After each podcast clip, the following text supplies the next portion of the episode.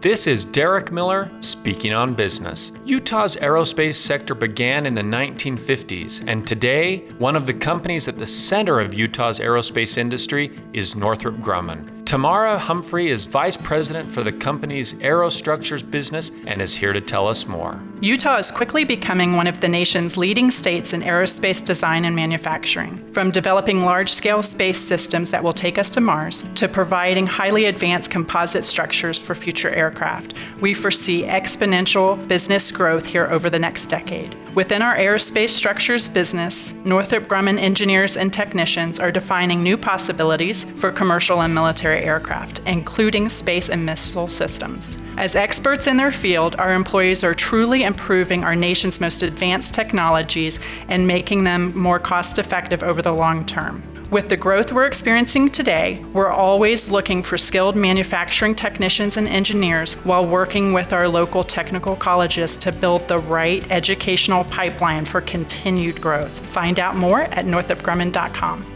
Over 40,000 people work in Utah's aerospace sector, and we're fortunate to have Northrop Grumman leading the way in workforce development and highly advanced technologies, efforts that help defend our nation and advance human discovery. I'm Derek Miller with the Salt Lake Chamber, speaking on business.